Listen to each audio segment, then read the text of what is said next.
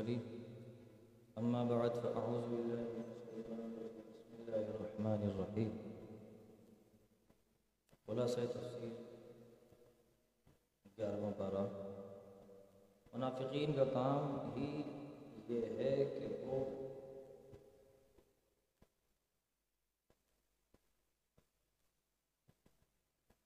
ہیلے بہانے جھوٹے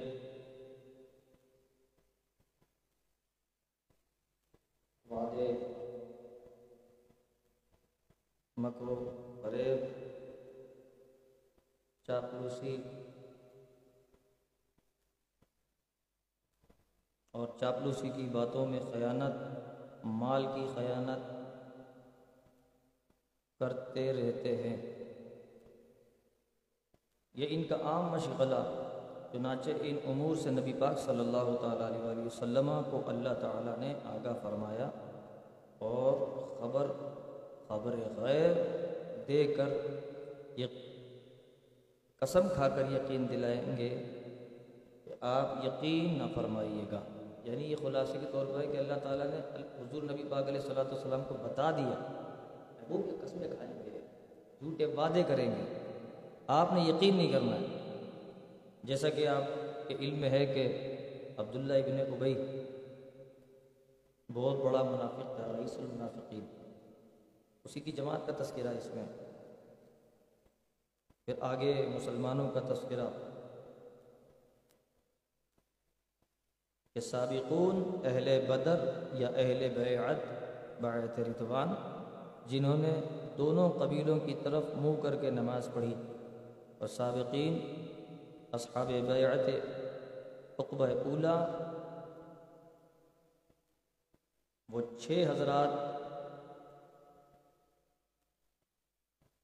اور اصحاب بیعت عقبہ ثانیہ، جو بارہ اصحاب بیعت عقبہ ثالثہ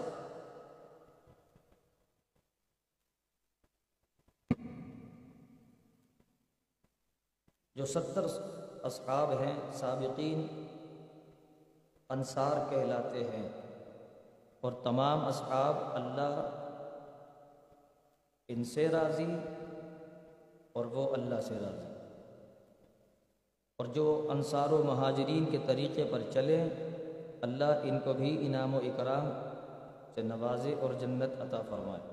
اب یہ جو بتایا گیا ہے کہ قرآن مجید میں گیارہویں پارے میں تذکرہ ہوا ہے اور سابقون الاولون من المہاجرین والانصار، تو یہ اس حوالے سے ہے کہ صحابہ کرام علم ردوان جو ہیں، وہ چاہے وہ پہلی بار یعنی پہلی بار بیعت کی ہو، اس کے بعد بیعت کی ہے، تو جتنے صحابہ ہیں، وہ سارے کے سارے پروردگار عالم کے محبوب صلی اللہ علیہ وسلم کے غلام اور آپ کے چاہنے والے اور قطعی جنتی ہے اور ان کے بارے میں کوئی اگر کوئی بات کرے شب خون مارے جملہ بولے تو وہ دار اسلام سے خارج ہوگا۔ تو قرآن نے ان کا جنتی ہونا بیان فرمایا۔ آگے فرمایا مشرقین کے لیے اسی طرح گمراہ بد مذہب کے لیے دعائے مغفرت کی ممانعت ہے۔ ماکان علی نبی آیت مذکورہ ابو طالب کے حق میں نازل ہوئی۔ یعنی آج بھی بعض لوگ جو ہیں وہ بعض لگے میں ابو طالب کو مسلمان ثابت کرنے میں، بعض کافر ثابت کرتے ہیں۔ ہمارے نزدیک ان کا ایمان ثابت نہیں ہے۔ اعلیٰ حضرت نے یہی بیان فرمایا کہ ابو طالب کا ایمان ثابت نہیں اور قرآن مجید کی جو آیت ہے، اس کا شان نزول بھی یہی بتا رہا ہے کہ یہ جب ابو طالب کے حق میں حضور علیہ السلاۃ والسلام دعائے مغفرت فرما رہے تھے، تو اللہ تعالیٰ نے یہ آیت نازل فرمائی۔ اور پھر یہ عرض کیا حضور نے کہ میں اس وقت تک دعائے مغفرت کرتا رہوں گا جب تک اللہ تعالیٰ مجھے دعائے مغفرت کرنے سے منع نہیں فرمائے۔ تو پھر آیت نازل ہوئی۔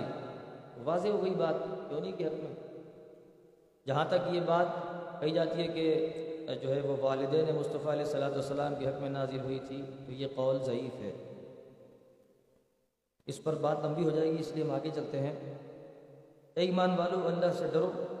گناہ نہ کرو اور سچوں کے ساتھ ہو جاؤ حضرت ابو بکر اور عمر رضی اللہ تعالی عنہما صادقین سے۔ اور مہاجرین و انصار میں سے انہیں حکم تھا کہ حضور علیہ السلاۃ والسلام کی جان و مال اپنے آپ سے زیادہ پیاری جانو اور اس سختی و دشواری میں اپنا سب کچھ آپ پر قربان کر دو اور یہ سب وفاداریاں کافروں کو ایک آنکھ نہ بھاتی تھیں۔ جب صحابہ کرام علی مریدوان حضور علیہ السلاۃ والسلام پر اپنی جان کے نذرانے پیش کرتے تھے، اپنے مال و اسباب قربان کرتے تھے، یہ جان فشانی اور یہ وفاداری اور یہ جان نثاران مصطفیٰ جو تھے صلی اللہ علیہ وسلم، ان کا یہ، ان کی یہ ادا، یہ ان کا عمل کفار کو بھاتا نہیں تھا۔ تو آج کے زمانے میں ان کا یہ عمل کس کو نہیں بھاتا یہ آپ جانتے ہیں۔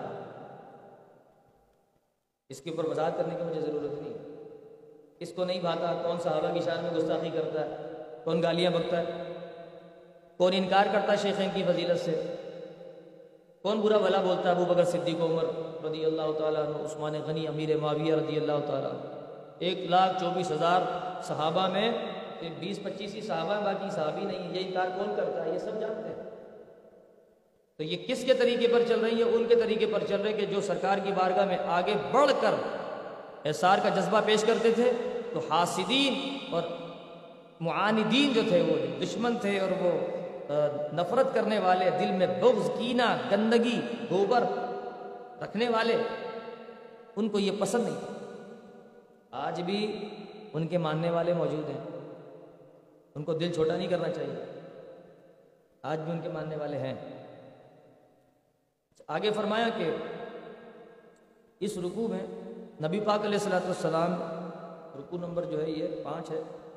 نبی پاک علیہ السلاۃ والسلام پیدائشی نبی اور رسول ہیں۔ بعض یہ کہتے ہیں نا کہ چالیس سال میں اعلان کیا، چالیس سال میں نبوت ملی تھی۔ تو حضرت عیسیٰ علیہ السلام السلام جو ہے وہ جھولے میں تھے اور فرماتے تھے، انا، وہ فرماتے تھے کہ قال انی عبد اللہ کہ اللہ کا بندہ ہوں، آتانی الکتاب وجہ عالمی نبی اللہ نے مجھے نبی بنایا اور میں کتاب بھی لایا ہوں۔ وہ جھولے میں تھے، پالنے میں تھے۔ اور وہ سب بتا رہے میں کتاب بھی لایا ہوں، اللہ نے مجھے کتاب بھی دی ہے۔ اور میں نبی بھی ہوں، میری ماں پاک دامن ہے۔ اور میں ایک وقت تک ٹھہروں گا، پھر آسمان پہ اٹھا لیا جاؤں گا۔ یہ سب پالنے میں فرمایا آپ نے۔ اور جب آپ جھولے میں، اور جب بولنے آپ جو ہے، وہ حکم کیا نا، جب آپ کی والدہ نے آپ کی طرف اشارہ کیا کہ اس اس سے پوچھو کہ یہ کیسے پیدا ہوا ہے؟ تو جب حضرت عیسیٰ علیہ السلام السلام جھولے میں ہی تھے، بڑی پیاری بات ہے جب بولنے کے لیے اسٹائل لیا نا آپ نے، اسٹائل کیسا تھا؟ الٹے ہاتھ پہ ٹیک لگایا اور سیدھے ہاتھ سے اشارہ کر کر کے بات کر رہے جھولے، چھوٹا سا بچہ ایسے کرے کیسے لگے گا؟ لیکن یہ تو زمانہ تفلیت تھا آپ پر آپ تو اللہ کے رسول تھے۔ تو آپ نے اس لیے بچپن میں کہا تو عیسیٰ علیہ السلاۃ والسلام جھولے میں بھی نبی ہوں۔ اور عیسیٰ کے سردار جو ہیں چالیس سال کے بعد نبی بنے، اتنے عقل کے دشمن ہیں۔ تو عیسیٰ علیہ حضرت نبی پاک علیہ السلاۃ والسلام، پیدائشی نبی اور رسول۔ اور انتہائی بھلائی چاہنے والے ہیں مومنین کے لیے، کمال مہربان ہیں آپ۔ اور کمال کی مہربانی فرماتے ہیں۔ اور اتنی شان اور شوکت کے باوجود آقا کریم علیہ صلاۃ والسلام کی پیروی اگر کوئی شخص نہ کرے اور منہ پھیر لے یعنی حضور امت کے لیے رحمت ہے، رحمت للعالمین ہے، آپ امت پر کرم نوازی کرتے ہیں، جنت میں اس وقت تک داخل نہ ہوں گے جب تک آپ کا ایک ایک امتی جنت میں داخل نہ ہو جائے۔ آپ حوض کوثر پہ جام بھر بھر کے اپنے امتیوں کو پلا رہے ہوں گے۔ پل سرات پر اپنے امتیوں کو جو ہے رب سلیم امتی کہتے ہوئے گزار رہے ہوں گے۔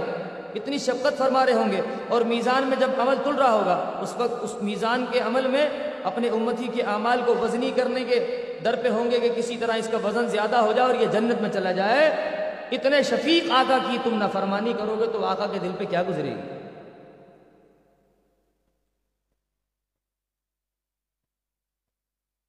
تو اے محبوب صلی اللہ علیہ وسلم، اللہ کے لیے کافی ہے۔ حضور رنجور ہوتے تھے رنجیدہ خاطر ہوتے تھے۔ آپ علیہ صلاۃ السلام کا دل دکھتا تھا۔ تو اللہ ان کو تسکین فرماتا تھا۔ اللہ تبارک و تعالیٰ ان کو مناتا تھا۔ اللہ ان کو خوش کرتا تھا۔ ان کی دل جوئی کرتا تھا۔ محبوب، پریشان مت ہوں ہم ہیں نا آپ کے ساتھ۔ ہم ہی آپ کو کافی ہیں۔ آپ پریشان نہ ہو۔ اللہ سورہ یونس۔ مفہوم، لوگوں کو پہلے بشر کا رسول ہونا سمجھ میں نہیں آیا۔ منکر ہو گئے۔ اور بعد میں جب حضور علیہ السلاۃ السلام کے معجزات دیکھے تو جادوگر کہا یہ ہوتا ہے جب دلیل کا جواب دلیل سے نہ ہو تو بندہ عاجز ہو کر الزام تراشی کرتا ہے۔ آج بھی لوگ بشر کہتے ہیں۔ بشر کہتے ہیں۔ نبی پاک علیہ السلاۃ والسلام بشر تھے، ہماری طرح بشر تھے، ہماری طرح بشر نہیں تھے۔ یہ کہتے ہیں ہماری طرح بشر ہے تو جو کہے کہ ہماری طرح بشر ہے وہ دار اسلام سے خالی یہ تو تنقید ہے حضور کی بار ہماری طرح بشر کیسے ہو سکتے ہم ان کی آل کی طرح نہیں ہو سکتے۔ ان کی طرح ہونا تو بہت دور کی بات ہے۔ اللہ تعالیٰ نے اپنے فضل و کرم اور رحمت سے دعائے خیر کے قبول میں جلدی فرمائی اور دعائے بد میں جلدی نہیں فرماتا، ورنہ کوئی نہ بچے سب ہلاک ہو جائیں۔ جیسے لوگ بدعا دیتے ہیں نا، ایک دوسرے کو بدعا دے دیتے ہیں، اس کا یہ ہو جائے، اس کا وہ ہو جائے۔ تو اللہ تعالیٰ یہ دعائیں قبول کرنے میں دیر کرتا ہے۔ اللہ اللہ۔ اور اگر کوئی کسی کو دعا دے، اللہ تعالیٰ آپ کو خوش رکھے، آباد رکھے، آپ کے رزق میں برکت دے، تو اللہ تعالیٰ ایسی دعائیں قبول کرنے میں جلدی فرماتا ہے۔ کیا شان ہے میرے رب واہ، کیا بات ہے میرے رب اتنا پیارا رب ہمارا۔ تو پھر اس کی شان نہیں ہے کہ ہم اس کو سجدہ کریں؟ سجدے میں آ کے شکر کریں، اس کو، اس سے راضی، اس کو راضی کریں کہ یا اللہ تو اتنا مہربان ہے، ابھی ہمارے منہ سے نکلا نہیں اور تو نے قبول کر لیا۔ تو ہم تیرا شکر بجا لانے کے لیے تجھے سجدہ کریں گے۔ کیونکہ اللہ تعالیٰ کو اپنی ذات کے لیے یعنی اللہ کی ذات کو جو سجدہ کرے نا، اللہ اتنا خوش ہوتا ہے، اتنا خوش ہوتا ہے کہ میں آپ کو بیان نہیں کر سکتا۔ یعنی اگر پورے قرآن مجید کا خلاصہ آپ نکالیں نا، پورے قرآن پاک کا، جو جہاں تک میں پہنچا ہوں، میری ناقص اور کم عقل علم جو مجھے پہنچا ہے، وہ یہ کہ کسی کو اللہ کی ذات میں شریک نہ کرو اور محمد صلی اللہ علیہ وسلم اللہ کے رسول ہے انہیں مان لو۔ یہ پورے قرآن کا خلاصہ ہے لا الہ الا اللہ محمد رسول اللہ۔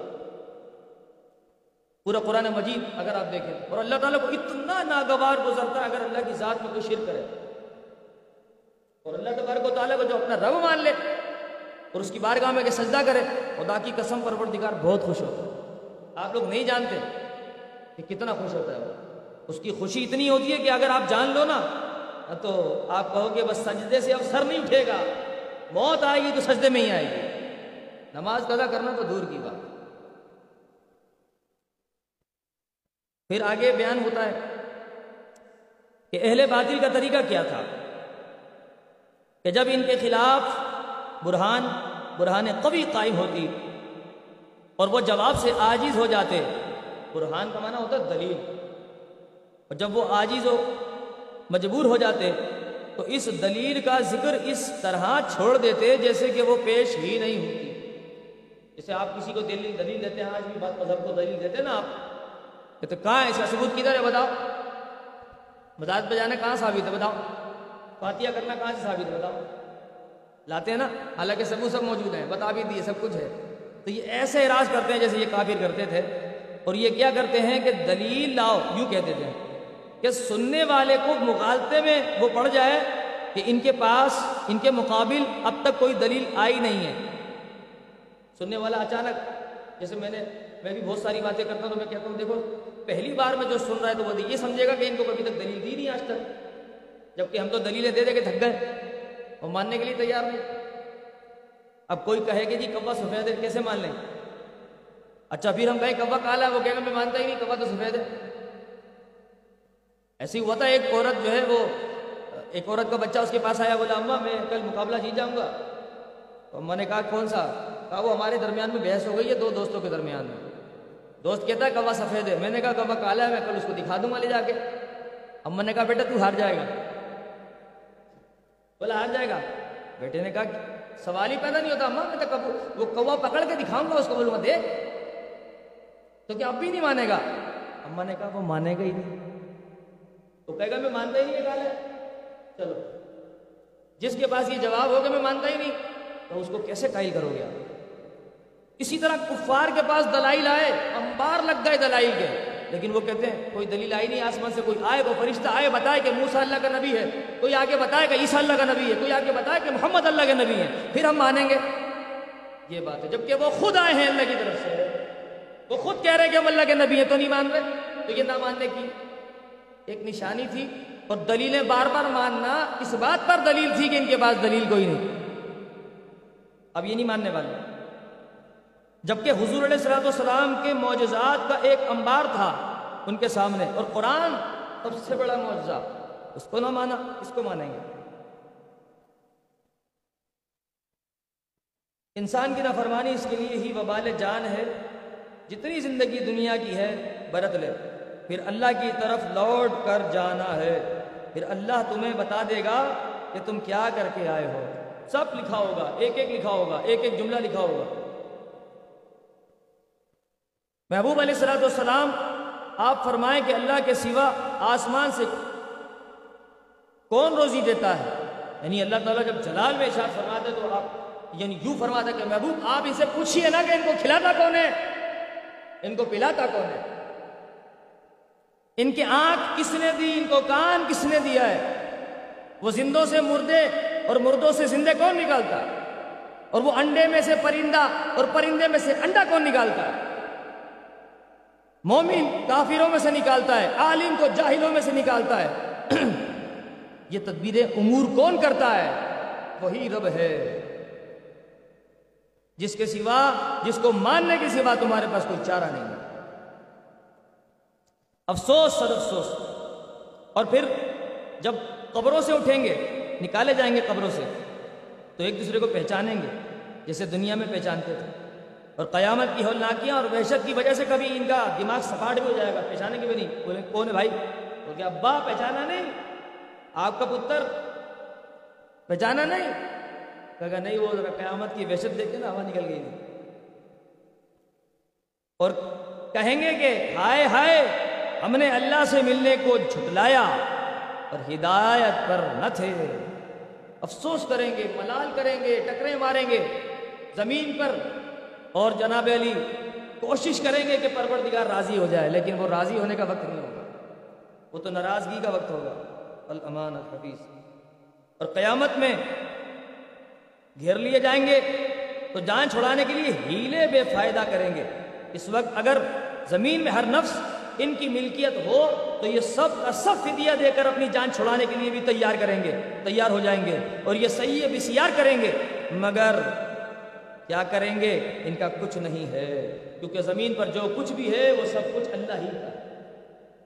یعنی یہ اپنی، یہ جو مالدار ہوں گے، کفار میں بڑے بڑے مالدار، جب حامان کو پکڑا جائے گا قارون کا خزانہ قارون کو پکڑا جائے گا، ان کو، تو یہ سب اپنے اپنے خزانے اور پتہ نہیں کیا کیا کچھ پیشکش کریں گے۔ وہاں پر بھی۔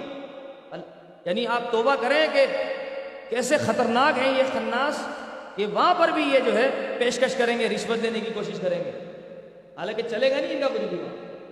تو اللہ فرمائے گا کہ تم پوری روح زمین بھی اگر جو کچھ اس میں ہے، وہ اگر بطور اپنی ذات کے فدیے کے دے دو کہ یہ لے لو اور ہماری جان چھوڑ دو، تو ایسا ممکن نہیں۔ اور وہ جو کچھ سب تم پیش کرو گے نا، وہ تمہارا نہیں ہے۔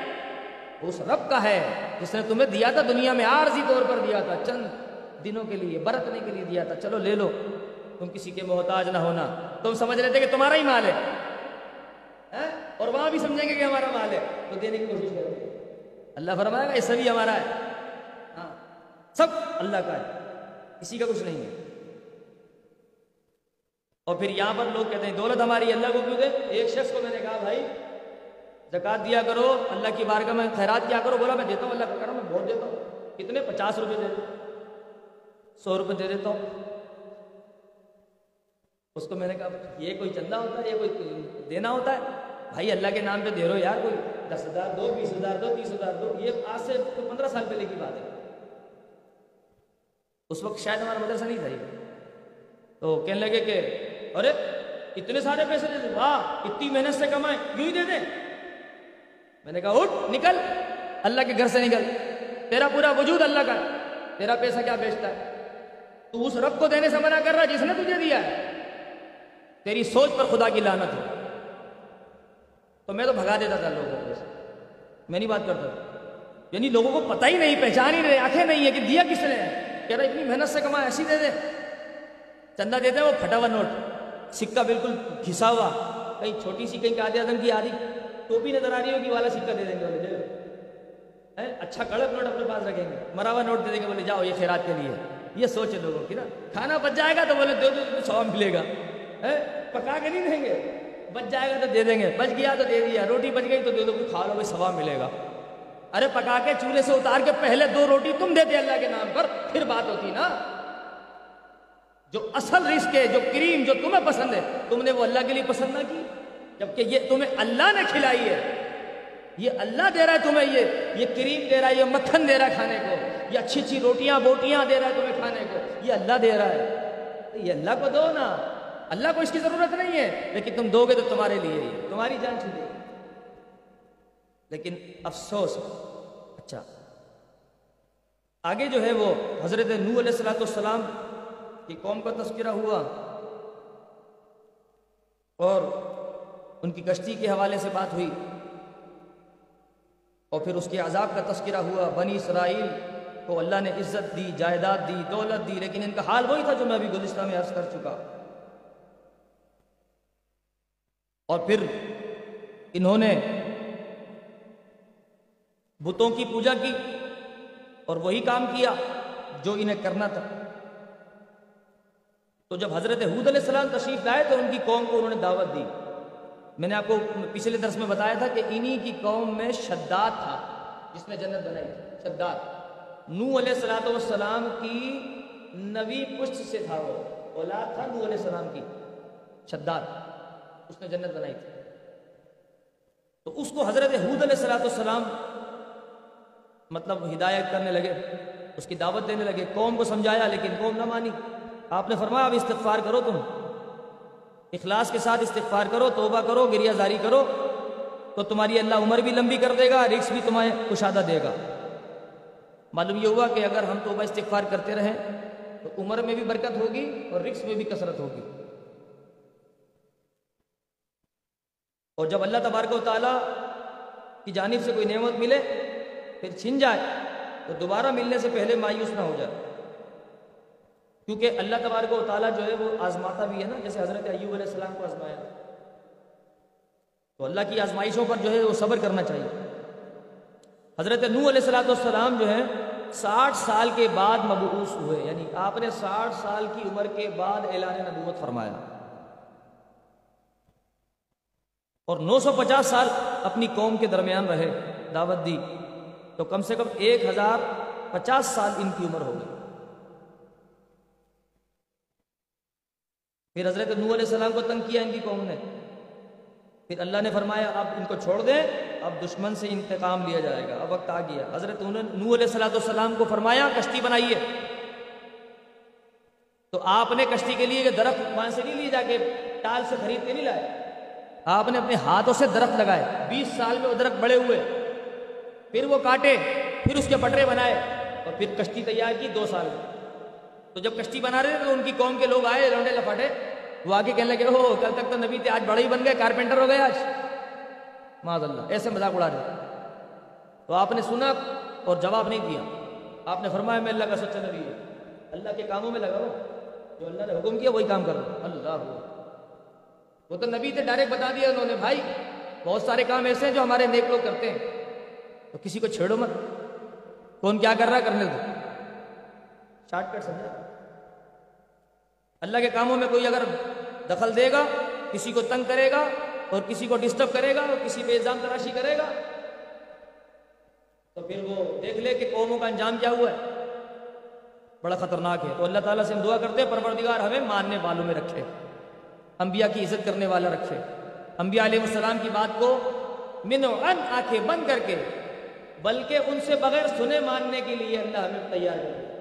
کہ جو انہوں نے کہا حق کہا، جو قرآن ہے حق ہے، جو اس میں لکھا ہمارا ایمان ہے، ہمارا ہر اس بات پر ایمان ہے جو اللہ نے حکم کر دیا اللہ کی ذات ہماری، ہمارا پروردگار ہمیں کھلاتا ہے، پلاتا ہے، اس پوری کائنات کا مالک، آسمانوں کا مالک، زمینوں کا مالک، پوری سلطنت کا مالک، ہماری ذات کا مالک، ہماری اولاد کا مالک، ماں باپ کا مالک، سب کا مالک وہی مالک یوم الدین بھی ہے وہ۔ قیامت تک کے دن تک پوری کائنات کا جو نظام اور ہر چیز اس میں شامل ہے، سب کا مالک وہی ہے۔ یہ جو ہم پڑھتے ہیں سورہ فاتحہ میں، مالک یوم الدین، قیامت کا دن کا مالک، اس کا مطلب یہ نہیں صرف قیامت کے دن کا ہی مالک ہے، بلکہ وہ وہاں تک کا مالک ہے۔ وہاں تک کا مالک ہے۔ اور وہاں جو کچھ بھی ہوگا، اس وقت کسی کا بس چلے گا نہیں، اسی کی سلطنت ہوگی۔ اسی کی بادشاہت ہوگی۔ پھر وہ آواز دے گا ان الحکم آج کسی الیو الحکم کہ آج کسی کی کوئی بادشاہی ہے تو آواز آئے گی، اللہ للہ، نہیں مگر اللہ ہی کی ہے. فرمائے گا، آج صرف بادشاہی اللہ ہی کی ہے، کیونکہ اس وقت یہ کیا اب نہیں ہے، ابھی ہے۔ یہ اس وقت اس لیے فرمائے گا کہ ابھی تو تمہیں اختیار دیا انکار کر سکتے ہو تم، وہاں انکار کر نہیں سکتے۔ تمہیں انتظار، تمہیں جو ہے نا وہ اختیار نہیں دیا کہ تم انکار کر دو اللہ کی بات۔ بات کر سکتے ہیں اپنا مقدمہ، تاکہ بات ہو کہ تمہیں کہا تھا نا اس دن۔ تمہیں کہا تھا نا پچھلے وقت میں کہ تم سدھر جاؤ، یہ ہوگا سب۔ اب دیکھو اپنی آنکھوں سے عذاب۔ اللہ تعالیٰ آنکھوں سے عذاب دکھائے گا۔ جنتیوں کو اپنی آنکھوں سے جنت دکھائے گا۔ اور جنتیوں کو جب جنت میں داخل ہو رہے ہوں گے، تو فرشتے کہیں گے، ادخل۔ السلام علیکم، ادخل۔